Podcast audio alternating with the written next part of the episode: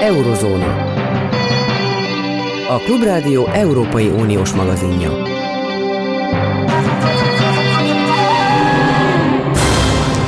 Jó napot kívánok, Zentai Péter vagyok.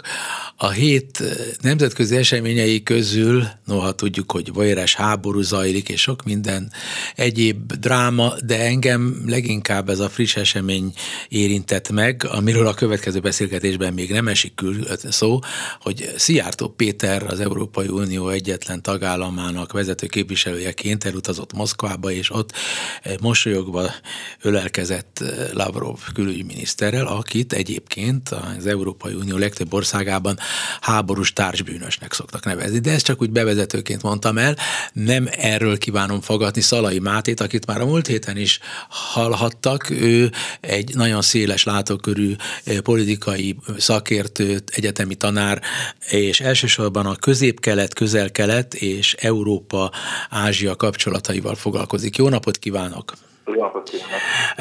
Azzal indítom, hogy elfogadja-e, hogy itt valamiféle új alternatív hatalmi háromszög jön létre Törökországgal, Iránnal, Oroszországgal egyetemben, és ehhez esetleg potenciálisan majdan, ha kialakul, Magyarország is csatlakozhat. Mi a véleménye? Én azt gondolom, hogy jelenleg nagyon sokan értelmezik így a nemzetközi politikai folyamatokat, hogy kialakulnak ilyen nagy hatalmi tömbök, amelyeket Oroszország vagy Kína vezethet, és ebbe a tömbbe akár Irán és Törökország is beltartozhat. Én nem értek ezzel teljesen egyet, elsősorban azért, mert hogyha megnézzük a török-iráni külpolitikát, de igazából a legtöbb közel-keleti vagy ázsiai államnak a, a külpolitikáját, akkor az nem arról szól, hogy ők tömbökben gondolkodnak. Igazából a kisebb államoknak, középhatalmaknak, vagy akár a regionális nagyhatalmaknak, mint ugye az említett Irán, Törökország, de akár Izrael is, sokkal kényelmesebb, hogyha nem alakulnak ki hidegháborús tömbök, hanem egyszerre lehet minden oldalra nézelődni, mindenkivel tárgyalni, és így a nemzeti érdeket érvényesíteni. Ugye Törökország például erre egy nagyon jó, nagyon, nagyon szemléletes példa. Törökország a NATO tagjaként nagyon sok szankcióban, közös intézkedésben benne van, amit a nyugat csinál, vagy hát a NATO, a transzatlanti közösség kitalál Oroszországgal vagy másokkal szemben, de önmaga szeretné a külpolitikát függetlenül tartani, és Oroszországgal is kapcsolatokat ápolni, akár Kínával, Iránnal is kapcsolatokat ápolni, és itt, hogyha túl nagy függés alakulnak ki Oroszországgal szemben, az nem lenne az érdeke Törökországnak, és ugyanúgy Iránnak sem. Tehát amit láthatunk, az inkább az, hogy Törökország és Irán is pragmatikusan áll hozzá az orosz-kínai kapcsolatok kérdéséhez, és az, hogyha most látunk egy török-iráni orosz együttműködést, azt én szerintem ne egy ilyen stratégiai fenyegetésként értékeljük, vagy egy, egy, egy, egy, egy blokként, amelyik Európa vagy a nyugat ellen irányul, hanem olyan államoknak a tevékenységeként, amelyek igyekeznek a saját érdekeiket érvényesíteni. Jól lehet, ezek az érdekek gyakran ellentétesek a nyugati érdekekkel. Akkor nem mondtam csacsiságot azzal, hogy esetleg szóba hoztam Magyarországot is, mert mintha ilyesfajta gondolkodás vezetné a magyar kormányt, mint amilyen gondolkodást ön leír említett három nagy ország vezetői kapcsán. Abszolút, Magyarország is erre egy, egy igen szemléletes példa, Európai Uniós tagként, NATO tagként láthatóan a magyar kormány élvezi a világpolitikának azt a folyamatát, amikor egy ilyen, az amerikai vezetőszerep megkérdőjelzik, megkérdőjelződik, egy kicsit multipolárissá válik a világ, és ezért lehet, ha úgy tetszik, kavarni, hogyha úgy tetszik, érdeket érvényesíteni ebben a kicsit zavaros világpolitikai helyzetben. Ugye ez addig fenntartható, amíg nem kell egyértelműen oldalt választani, és hát sok elemző attól tartott, vagy at, at, arra a, úgy elemezte az eseményeket, hogy az ukrajnai háború kapcsán kialakulhat egy olyan helyzet, egy olyan politikai helyzet, amiben muszáj lesz oldalt választani.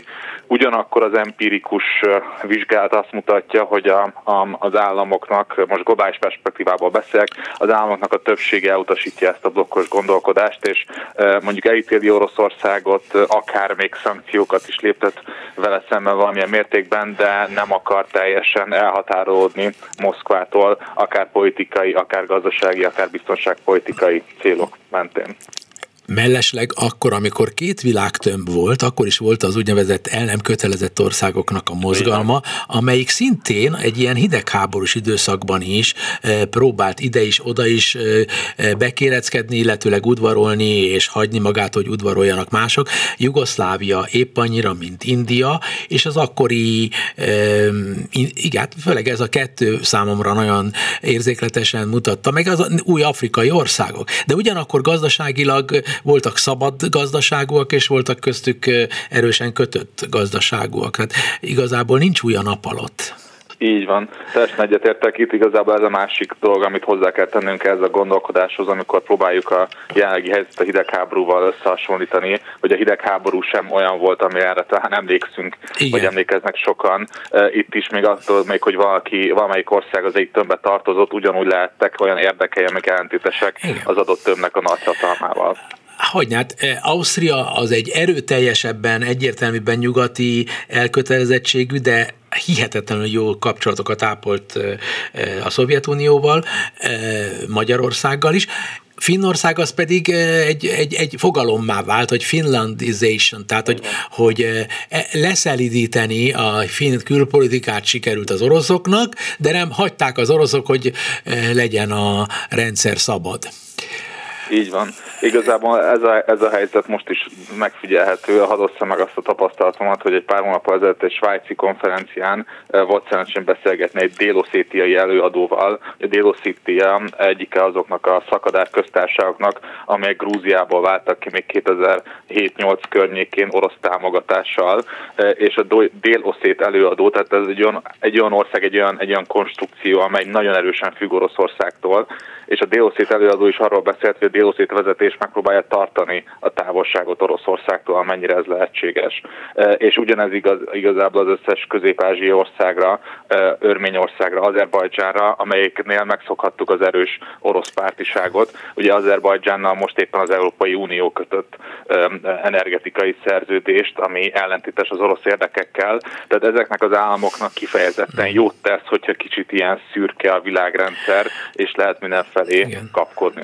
Igen. Abban pionír viszont Magyarországnak a kormánya, hogy, hogy az Európai Uniónak a tagjaként csinálja ezt, hiszen Irán és a többiek, akikről szóló van, azok mondjuk Törökország kétségtelenül NATO tag, NATO, de nem Európai Unió. Az Európai Unió ellentétben a nátóval az egy szellemi és értékrendbeli és egyebek között külpolitikai egységtömb, és ebben viszont nagyon kilóg Magyarország az én megítélésem szerint. Ön szerint nem ebb tekintetben? Ez egy, egy teljesen elfogadható álláspont, szerintem is ebből a szempontból Magyarország kilókat ebből a sorból. Annyit, annyival ányalnám ezt a képet talán, hogy azért, hogyha ha amerikai nézőpontból nézzük a kérdést, és megnézzük azt, hogy dé cében, Washington dé cében mit mondanak a kutatók vagy a döntéshozók, az ő szempontjukból a, a, a nagyhatalmi körbe igazából az amerikai hatalom mellett, hogy Oroszország és Kína tartozik bele elsősorban, és ebből a perspektívából az Európai Unióra magára is úgy tekintenek, mint egy olyan kisebb szereplőre, amelyik próbál egyensúlyozni a nagyhatalmak között. Ugye ez talán Kínával kapcsolatban a legegyértelműbb, mi nem álltunk bele abba a nagyon erős Kína ellenes stratégiába, amit az Egyesült Államok már folytat igazából a Trump adminisztráció óta, de azt gondolom, hogy igazából az ukrajnai háború Oroszországgal kapcsolatban és hasonlókat tudtunk volna mondani, nem csak Magyarország miatt, de mondjuk Németország miatt is, amelyeknek nagyon szoros kapcsolata volt a Oroszországgal egészen az ukrajnai háborúig, és sok szempontból láthatjuk azt, hogy Németország is vonakodva adja fel ezeket a kapcsolatokat. Igen. Végül is a, a, ennek a hármas találkozónak volt egy olyan eredménye, hogy Törökországnak, mintha sikerült volna átvernie egy közeledést is az orosz és az ukrán álláspont között, amennyiben ezek ketten közös érdekeik mentén meg seg, Törökország segítségével eljutatják a nagyvilágba az orosz és az ukrán gabonát. Ez, ez, ez egy nagy áttörés, vagy nem gondolja? Így van, ez, ez egy hatalmas siker volt, és úgy látszik, hogy ma ez már el is vezet egy, egy, egy megállapodáshoz, amit alá fognak írni a következő órákban, hogyha minden igaz.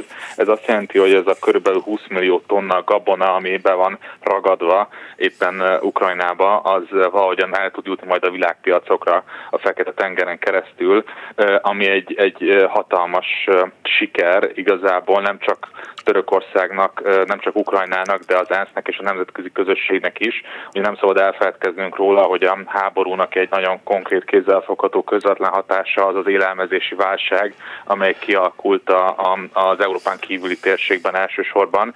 Rengeteg állam nagyon erősen függött az ukrán és orosz gabonától, és most úgy tűnik, hogy, hogy valamennyire csökkenhet a nyomás a piacokon azzal, hogyha ez egy ilyen hatalmas mértű kínálat el tud jutni a világpiacokra. Ugyanakkor, még hogyha alá is írják a szerződést, azért az ENSZ képviselői nem annyira optimisták teljes körűen, azért azt arra felhívják a figyelmet, hogy ez a gabona drágább lesz, mint eddig volt, illetve továbbra is rengeteg logisztikai kérdést kell megoldani.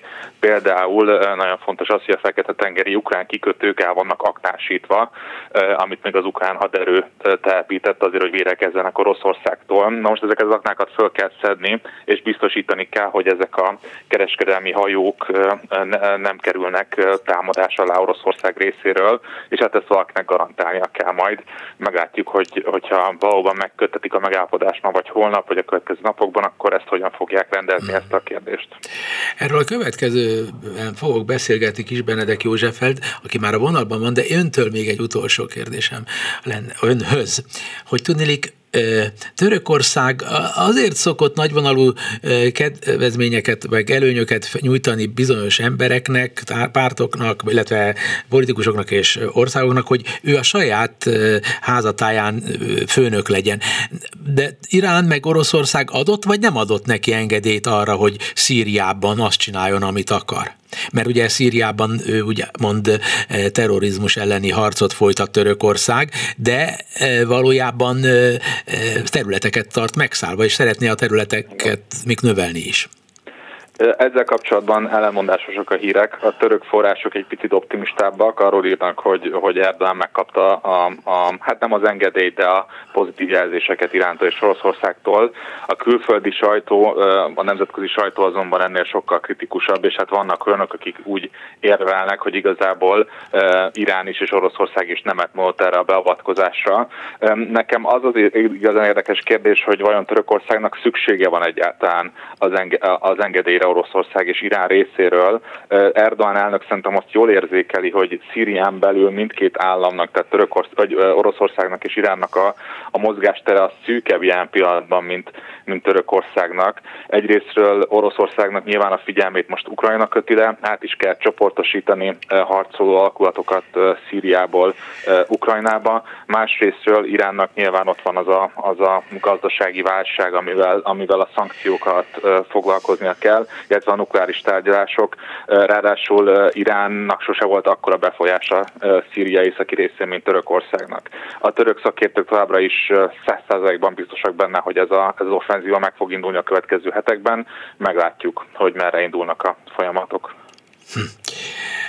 Így összefüggnek azért tényleg orosz-irán és török ellenérdekek, érdekek, és a jelek szerint azért a közel-kelet fejleményei befolyásolják majd az ukrán-orosz háborúnak a fejleményeit, és fordítva.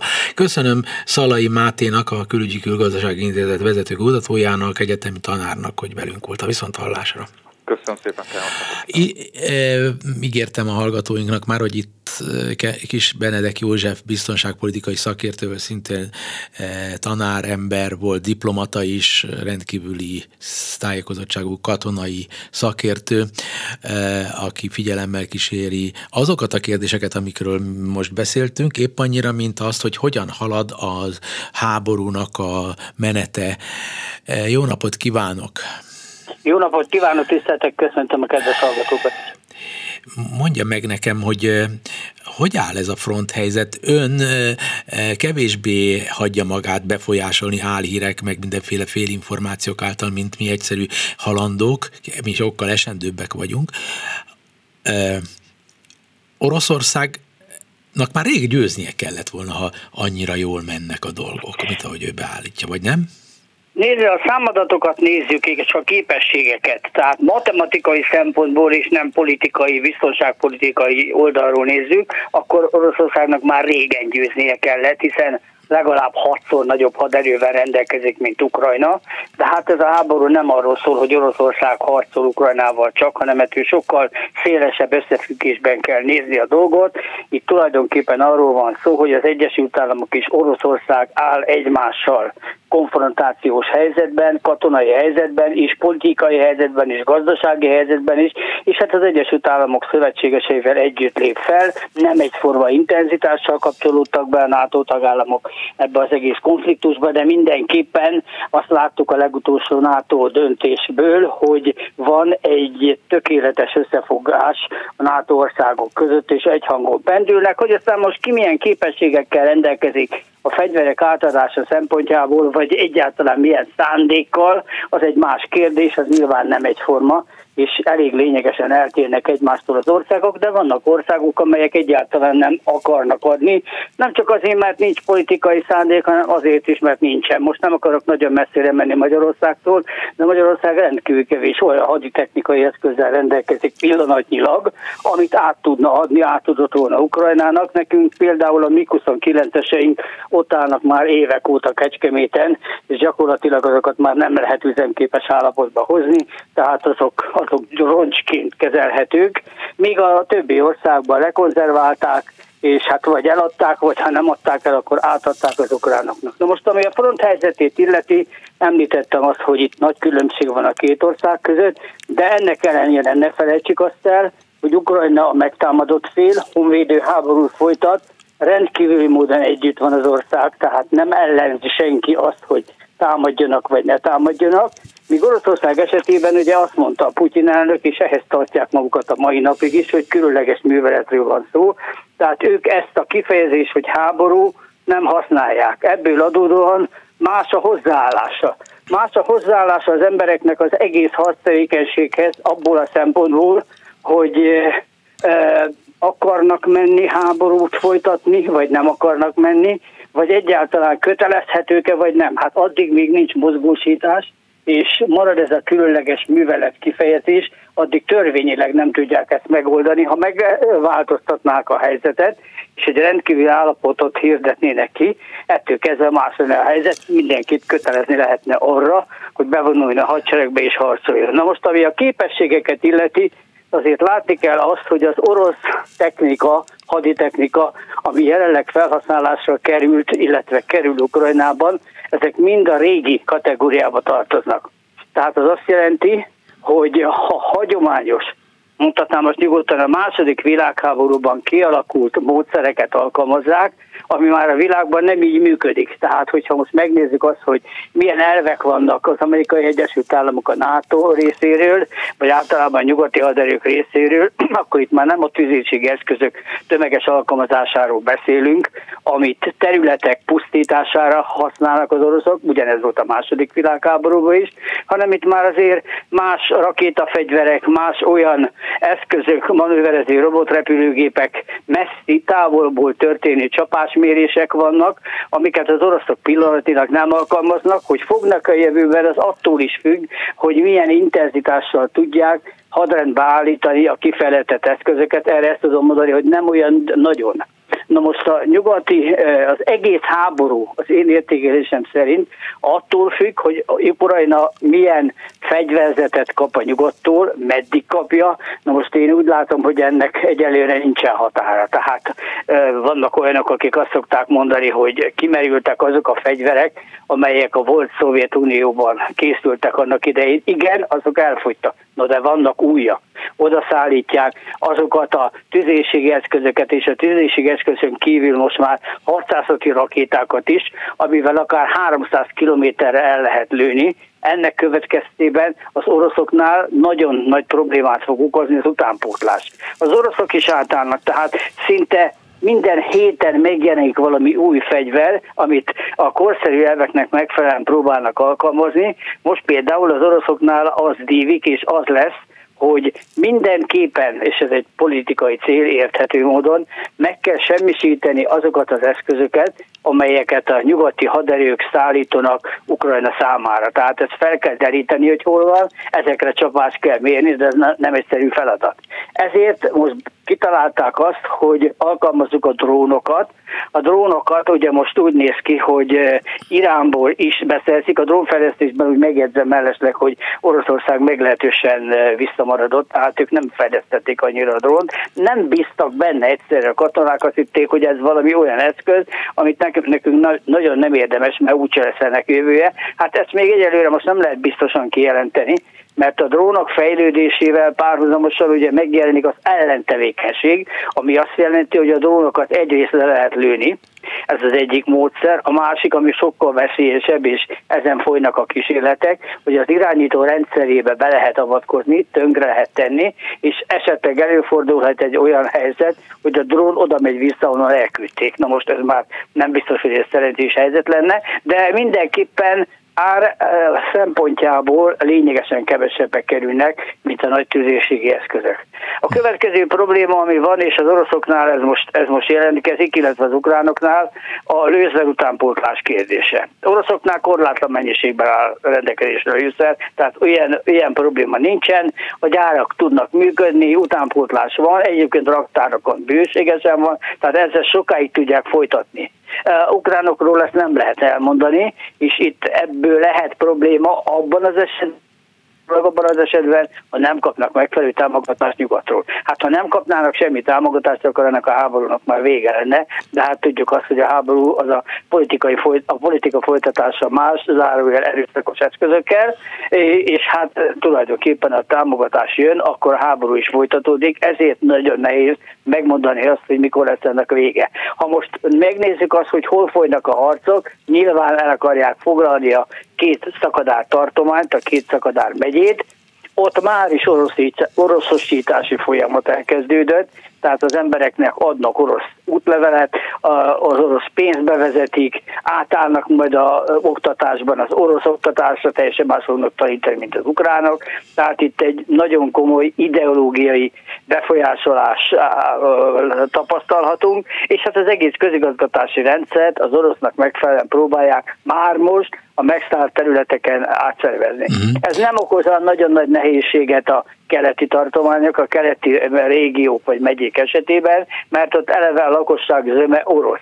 Délen ez már azért nem teljesen így van, és nem minden ukrán tombol az örömtől azért, mert nekik az orosz elveket kell követni. Hát itt, itt még lesznek problémák, és hát azt is látjuk, hogy a Donbass az első feladat, a második feladat az oroszok részére a külföldi nyugati fegyverek megsemmisítése, és a harmadik feladatként mondanám azt, hogy a az oroszosítás, tehát az adminisztrációnak az átállítása. Egy, pill- egy pillanat türelmét kérem, most híreket mondunk, és folytatjuk a beszélgetést, jó? Köszönöm. Oké, rendben van. Eurozóna. A Klubrádió Európai Uniós magazinja.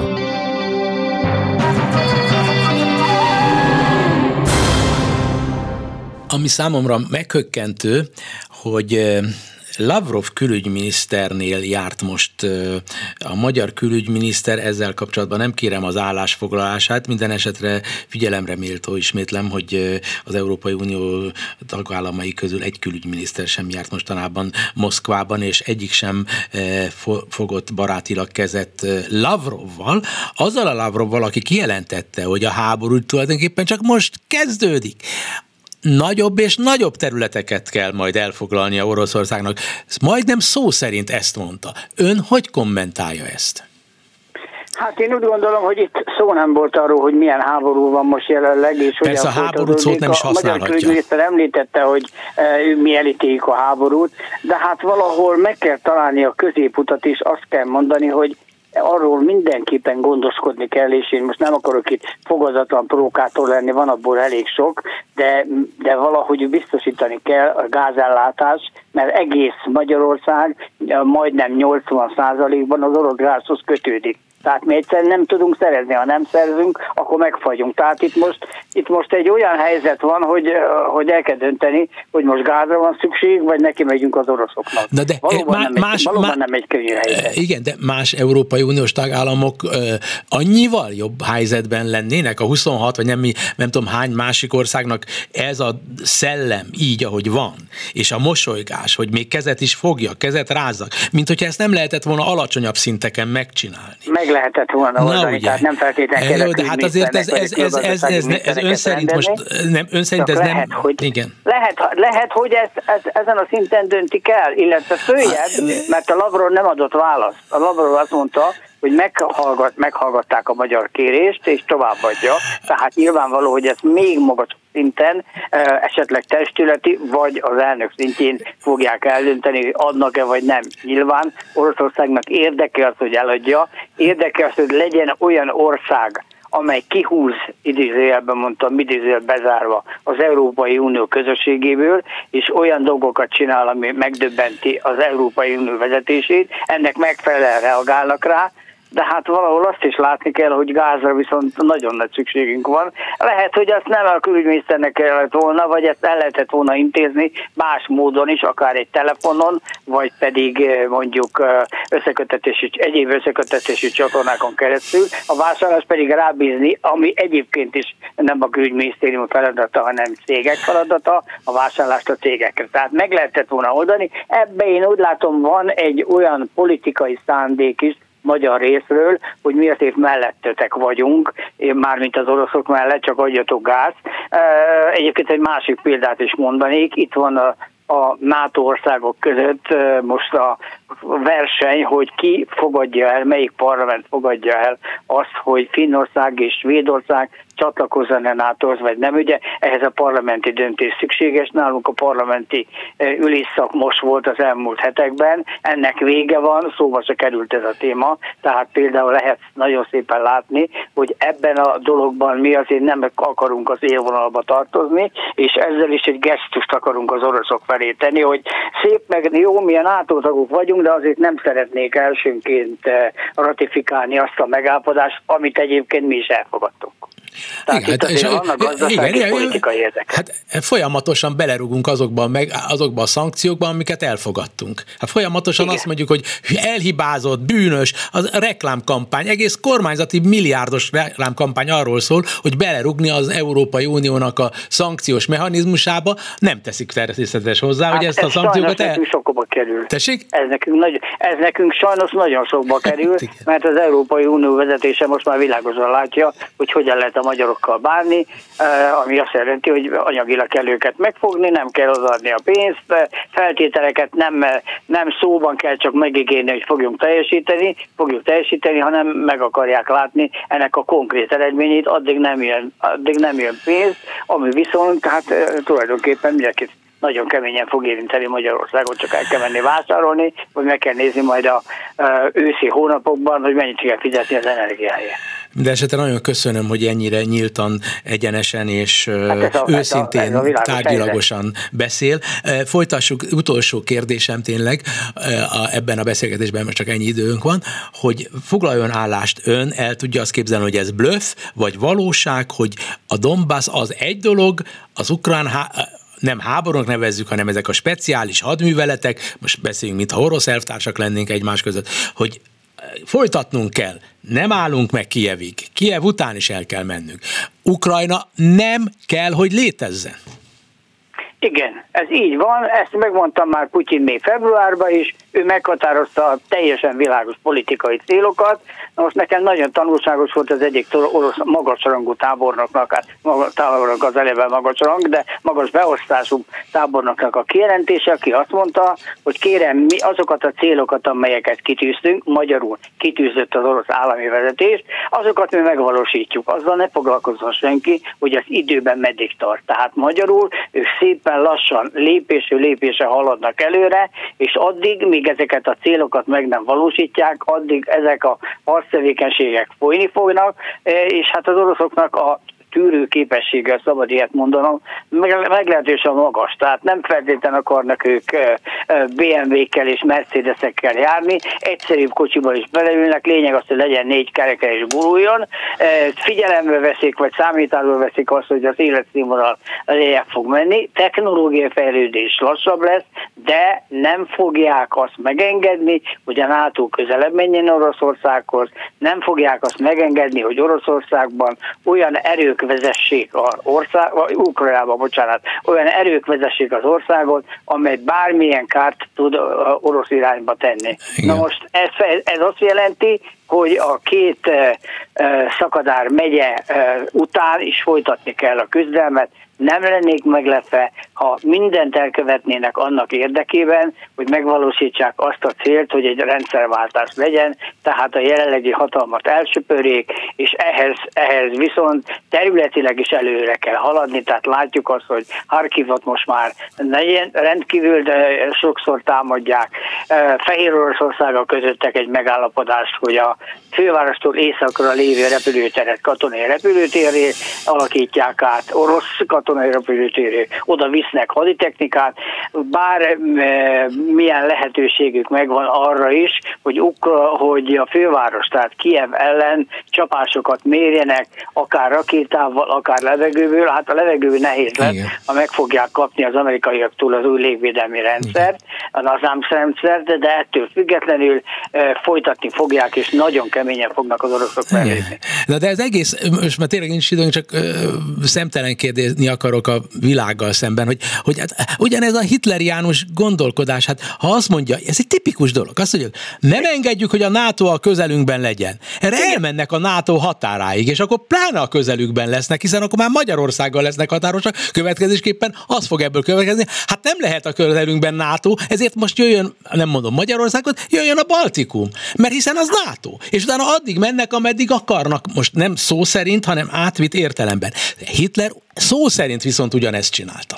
Hát az történelemben nincsenek új dolgok, illetve ismétlődnek dolgok, viszont Ukrajna, ami eddig, eddig azért nem kifejezetten orosz barát volt, legalábbis az elmúlt igen. években, az biztos, hogy az orosz érdekeknek megfelelően fog tevékenykedni. Hát én, én nem ezt jósolom, én úgy gondolom, hogy le fognak állni, majd egy, hát a, a Novaja Rosszaja fog visszaérni, tehát valahol e, Gyeper vonalán meg fognak állni, és ott létrejön egy, mondjak, mondjak olyat, hogy Kelet-Ukrajna, meg Nyugat-Ukrajna, az egyik a, a NATO szövetséggel se lesz, már fegyverzik föl, fegyverzik át, a másik pedig orosz lesz, és ott, fog, ott, lesz, a, ott lesz az Oder-Neisse vonal. Olyan, igen, ez, igen, igen, ezt most sajnos nem tudunk pedagógiával tovább foglalkozni, mert nagyon sok hallgatónk tudja, hogy miről beszélünk, és nagyon sok sajnos még már elfelejthette. Én minden esetre nagyon szépen köszönöm önnek, és tényleg megtiszteltetés, hogy ennyire érdekesen, széles látókörrel tudta elmondani a számunkra sok újdonságot tartalmazó gondolatait. Kis Benedek József biztonságpolitikai szakértő volt a vendégem, a viszont hallásra. Köszönöm szépen, viszont hallásra. Most pedig a dolgoknak a gazdasági, világgazdasági és hazai gazdasági aspektusait nézzük meg. A Szabó, Szabó Balázs kollégám, mondhatnám így is, de inkább barátom, vezető, elemző, befektető is, és kíváncsi vagyok, hogy ő olvasatában hogyan is áll ez az oroszországi gázbeszerzési hír jelentősége. Mit jelent ez Magyarország és a magyar gazdasági helyzet szempontjából? Szervusz Balázs! Jó napot kívánok, és köszöntöm a hallgatókat! Hát a tőzsdét például abszolút ez mozgatta az elmúlt hetekben, tehát hogyha megnézzük a német részvényeket, vagy az európai részvényeket, akkor az a nagy kérdés, hogy lesz gáz, vagy nem lesz gáz, és hogyha arról jött ki rossz hír, hogy, hogy esetleg elzárják a csapot, akkor, akkor nagy esések voltak, és csökkentek a várakozások a gazdasági növekedésre, de most jött ki jó hír is, hiszen ugye az történt a héten, hogy mégis a északi áramlatvezetékben a karbantartás után végül is küldenek újra gázt, még ha a negyven százalékát is az elérhető kapacitásoknak. És hogy mit jelent ez? Én azt gondolom, hogy érdemes egy pillanatra Oroszország fejével gondolkodni. Putyinnak érdeke az egyensúlyozás. Tehát az sem jó, ha elzárja a gázcsapot, és az sem jó, ha teljesen megnyitja. Neki fontos az, hogy legyen zsarolási potenciál.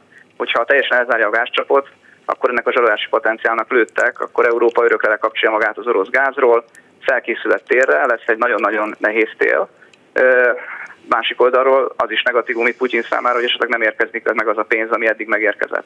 Ha viszont teljesen megnyitja a gázcsapot, akkor szintén probléma van, egyrészt gyengeséget mutat, másrészt az európaiak feltöltik a tározóikat, és akkor az idei térre nézve megszűnik ez a zsarolási potenciál, ami azt gondolom, hogy egy potenciális fegyverszünet, egy olyan fegyverszünet, ami az oroszoknak érdekében áll, az, az nem jöhet létre. Tehát azt gondolom, hogy Putyin küld is gázt, meg nem is, és ez az egyensúlyozás neki most taktikája, és azt gondolom, hogy ez is fog folytatódni a, a következő időszakban.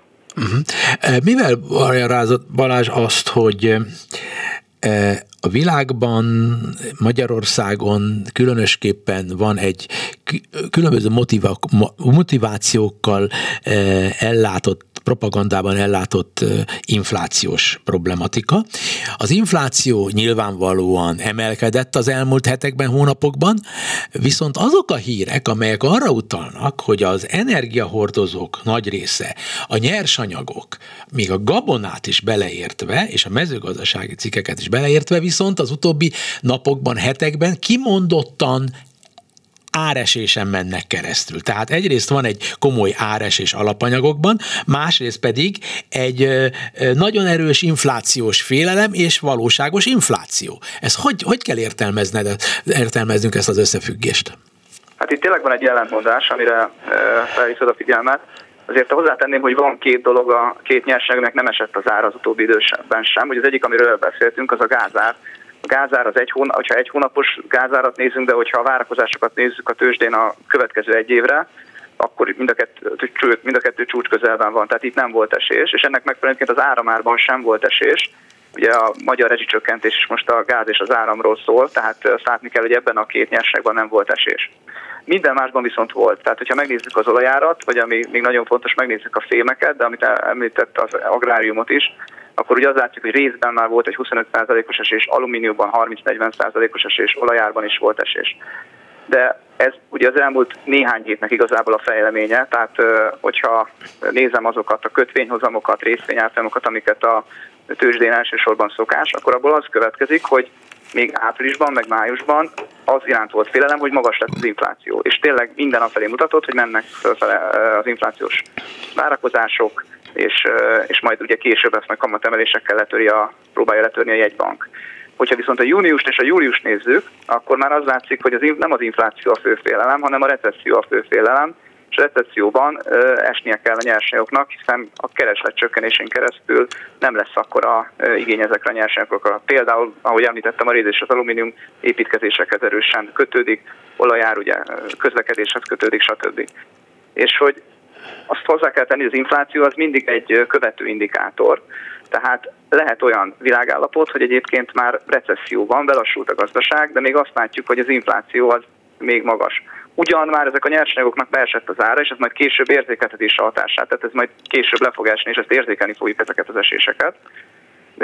A kínálat oldali elemek mellett viszont beszélni kell egy szót a kereslet oldali elemekről, amik az inflációt okozzák, tehát hogyha például beindul az árbérspirál, ami a túlfűtött gazdaságnak a jellevonása, akkor, akkor még az is hónapokig, vagy akár egy évig még azt érezhetjük, hogy az infláció még relatíve magasan van, miközben már belassult a gazdaság.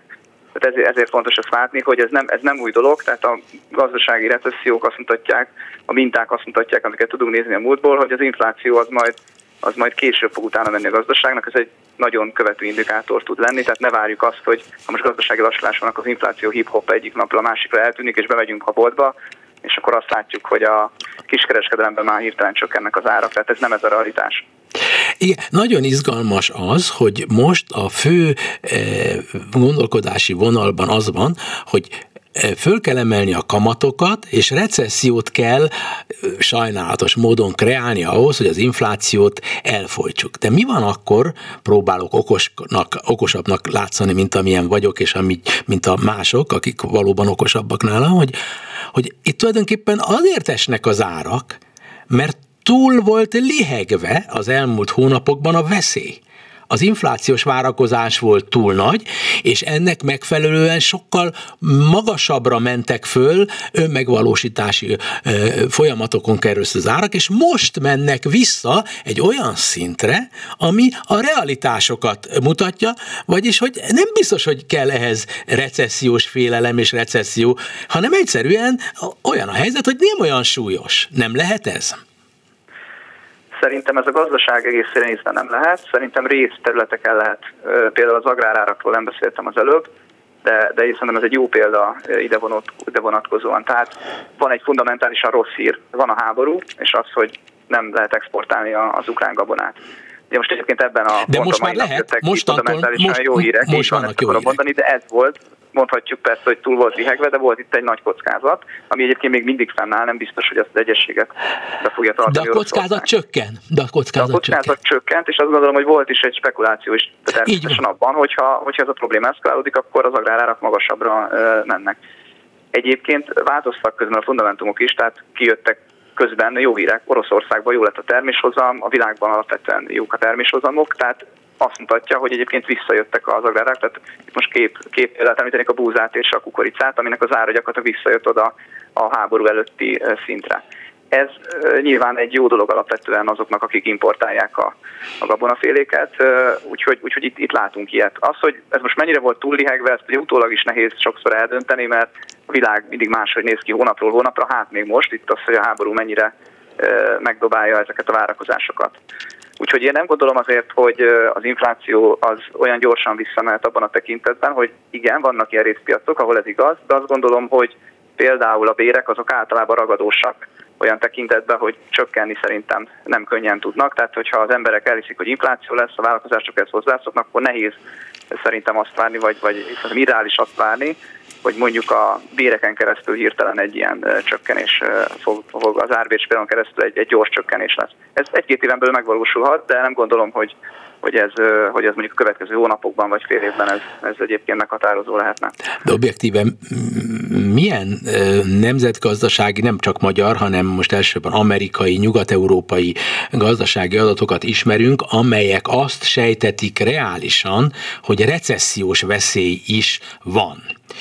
Szeretném megtudni, hogy, hogy, hogy ez a recessziós veszély, ez valósan úgy létezik-e, hogy ez egy logikus következménye annak, hogy emelik a kamatokat, és ezzel, ezen a módszerrel harcolnak az infláció ellen, és ebből az kell, hogy következzen tankönyv szerint, hogy, hogy recesszió lesz. De ugyanakkor nem, nem tudom, hát a, a tőzsdéken most pillanatilag, hogy beszélünk, folyamatosan mennek fölfel az árfolyamok. Ez nem azt mutatja, hogy, az, hogy egy reális félelem lenne a recessziótól? Hát a tőzsdei árfolyamok azért éveleje óta sokat estek. Így van. Tehát azért inkább azt tudom mondani, hogy itt vannak félelmek attól, hogy gyakorlatilag gyenge, gyengőség lesz, és, ez, és ennek megfelelően esni fognak egyébként a profitok. Tehát én a tőzsdét azt nem tekintem egy olyan szignálnak, hogy az egy nagyon pozitív várakozást tükröz. És én az a, elmúlt ugye, hetekről, a elmúlt napokról beszélek most, igaz? Ez nem, nem jelent semmit, persze. Én azt gondolom, hogy az elmúlt napok azért nem jelentenek semmit, mert a tőzsde, tőzsde néha nagyot esik, ilyenkor az látszik, hogy kialakul egy nagyon-nagyon pessimista hangulat, amiből rövid távon kell jönnie mindig egy kis emelkedésnek. Azért még összességében egy lefelé mutató trendben vagyunk, hogyha évelejéhez képest nézzük a, a grafikonokat. A másik egyébként, hogyha megnézzük ezeket a beszerzési menedzserindexeket, ezek sokkal előrébb mutatnak, mint mondjuk ha a gé dé pét néznénk, vagy akár ugye beszéltem, hogy az infláció egy, egy követő indikátor, vannak olyan indikátorok, amik, amik a gazdaságnak a jelen állapotát mutatják. És azért ott Európában biztosan erős csökkenés látszik az iparban, de Amerikában is a növekedés azért erősen lassú. Tehát vannak indikátorok, vagy nézhetjük a Fednek az előrejelzéseit, amik már a második negyedévre gazdasági csökkenésre lesznek Amerikában. Tehát, hogy vannak, vannak a jelenből olyan, olyan előrejelzések, amik, amik azt mutatják, hogy egyébként lesz recesszió. Inkább az a kérdés, hogy ez egy olyan recesszió lesz, ami mínusz egy százalékos csökkenést jelent, vagy nulla közelít, vagy egy olyat, ami mínusz négy, mínusz öt, nagyon nem mindegy. Most egyedül a konszenzus azért inkább azt várja, hogy ez egy, ez egy kisebb recesszió lesz Amerikában. Európában pedig nagyon-nagyon függ attól, hogy mi lesz a gázárakkal és mi lesz a gázcsap kérdésével. Az téged nem nyugtat meg, vagy a befektetőket általában, hogy most ugye, e, hát arról beszéltünk az elején, hogy, hogy, hogy az oroszok engedékenyebbek, gabonában konkrétan engedékenyebbek, gázban is, és ugye most ott volt a magyar külügyminiszter, és bevásárolt orosz gázból. Tehát tulajdonképpen a, a realitások, a józan realitások a piacon, mintha erőteljesebbek lennének, mint a politikai pofázások. Hát a piacról biztos, hogy megnyitotja a befektetőket, tehát két nappal ezelőtt, amikor újra elindult a gázvezetéken a gáz, akkor abban a pillanatban, ahogy ez a hír kijött, a német Sax Index, ami ugye a legnagyobb harminc százalékot tömöríti, az három százalékot ugrott erre a hírre, tehát ez biztos, hogy, hogy valamennyire megnyugtatja a gazdaságot. Ettől függetlenül azt gondolom, hogy Európának készülnie kell arra, hogy az ellen a zsarolási potenciál ellen védekezzen, és egyébként felkészüljön a térre, akkor is, ha esetleg a gázcsapok teljesen el lesznek zárva. Ez történik, meghozzák a szükséges takarékossági intézkedéseket. Ez, ez, ez fog beválni biztos, ami biztos alapon. Ilyen módon tulajdonképpen egy, egy egyensúly tud kialakulni. A háború zajlik, ami rossz, ugyanakkor a, a business as usual kezd kialakulni. Az üzlet megy tovább. Hát én attól félek, hogy ezért a politika ennél erősebben közbeszólhat. Itt uh, idéznék Zsoldos István közgazdászt, aki a Kubitra írt egy érdekes cikket, ő mondta azt, hogy Európa minél inkább készül arra, hogy egyébként télen nem lesz gáz. Tehát minél előbb kitalálja azokat a mechanizmusokat, hogy ezt hogy lehet megoldani, kit kell lekapcsolni először a gázról. Netán csinálunk egy olyan mechanizmust, mint mondjuk a koronavírus esetében, hogy tudjuk, hogy két hónapra le kell kapcsolni bizonyos szereplőket, de akkor biztosan tudjuk, hogy két hónap után vissza lehet kapcsolni. És ez ugye azért lenne jó, hogyha ez a készülés megtörténik, mert akkor egyébként a várakozásokban is azért ül be, hogy ez egy, ez egy egyszeri probléma lesz, néhány hónapig tart, de nem kell attól tartani, hogy egyébként a gazdaság tartósan visszaesik. És hogyha ezt látja a másik fél, az orosz fél, hogy Európa felkészült, akkor kisebb a zsarolási potenciál, és nem lépi ezt meg. Tehát én azt gondolom, hogy ezek a kérdések, ezek a reakciók és válaszreakciók még politikai szinten történnek, tehát nem gondolom azt, hogy itt most a, úgy kell gondolkodnunk, hogy business as usual, itt most szerintem pont, hogy hogy nagyon olyan időket élünk, amikor a politika extrém módon befolyásol. Uh-huh. Maradt a szemkörbe három percünk. Magyarország, a forint erősödik, a, a magyar tőzsdeindex erősödik, vannak biztató jelek arra vonatkozóan, hogy ezek a mindenki számára borzalmasnak tűnő intézkedések pozitív fogadtatásra leltek a piacon. Jól látom ezt, hogy, és, és, és egy reménykedés abban, hogy lesz megállapodás az Európai Unióval. Abszolút azt gondolom, hogy a múlt hét egy fordulat volt a kormány gazdaságpolitikájában, tehát két rossz között kellett választaniuk, vagy megvédik a forintot és a gazdasági stabilitást, de akkor fiskális és monetáris recessziót és szigorítást kell csinálni, és végülis ez úgy tűnik, hogy ezt az utat választja a kormány. A gazdaságpolitika, ugye rezsicsökkentés, katatörvény, ugye szimbolikus példák most erre Magyarországon, és én azt gondolom, hogy ez, ez rövid távon népszerűségvesztést vezet a kormány számára, de másik oldalon viszont, viszont hosszú távon ez, ez jó a, a gazdaságnak és a stabilitást meghozza. Nyilván meg kell találni a megfelelő egyensúlyt, én azt gondolom, hogy már előbb is meg kellett volna ezeket lépni, később meglépni ezeket szerintem annál fájdalmasabb. Minden esetre az elmúlt egy hét azt mutatja, hogy van változás. Uh-huh. Ettől például szerintem mindig félő, hogyha az állam megkapja a mozgásteret, akkor visszatér a, hogy mondjam, a régi reflexekhez. Itt van a példa, azért a rezsicsökkentés csökkentése is egy kicsit finomodott a, itt a csütörtöki bejelentés, a tegnapi bejelentés után. Még akkor is, hogyha azt gondolom, hogy egyébként az egy jó gondolkodás, hogy a gázban kell egyébként jobban ösztönözni a fogyasztókat, hiszen a folyófizetési mérlegünk inkább a gázfelhasználás miatt negatív, és a gázárakat, a lakossági piaci gázárat, azt a igazi piaci gázárhoz nagyon kell közelíteni, áramban egy kicsit nagyobb a mozgástér, és ugye egyből ezt használja is most a, ez az új mechanizmus, amit tegnap reggel bejelentettek. Igen, tehát összegezve van egy Európai Uniós ellenes propaganda, piszkáljuk az Európai Uniót ezzel a moszkvai úttal is, ugyanakkor reménykedünk abban, hogy lesz egy megállapodás, aminek révén Magyarország új forrásokhoz jut. Igen, Röv, nagyon röv, röv, röviden válaszolj, légy szíves, hogy, hogy reagálj erre, hogy te mire fogadnál, hogy me lesz megállapodás-e, merjél hát, fogadni. Ö, pozitív vagyok. Magyarországra azért az, az a fogadásom, hogy megtörténik az egyesség. Ugye ezek az er es zé pénzek, ezek ugye ezerkilencszáz milliárd forint, tehát az a rezsicsökkentés, vagy a, vagy a különadók méretében is egy hatalmas összeg, nagyon nagy szükség van Magyarországnak. Én inkább azt nem tudom, hogy az Unió oldaláról miért éri meg most Magyarországgal megegyezni hmm. ennyi konfliktus után, de remélkedem benne, hogy, hogy sikerül a megegyezés. A kormány biztos vagyok benne, hogy szeretne megegyezni, nyilvánvalóan nekik ez az érdekük. Nagyon köszönöm Szabó Balázsnak, a Hold alapkezelő vezető elemzőjének, hogy velünk volt. Szervusz, a viszont hallásra. Kedves hallgatóimtól búcsút vesz a szerkesztő műsorvezető Zentai Péter, mégpedig Lantai Miklós, Balogh Kármen és Bencsik Gyula nevében. A viszont hallásra. Önök a Klubrádió Európai Uniós magazinját hallották.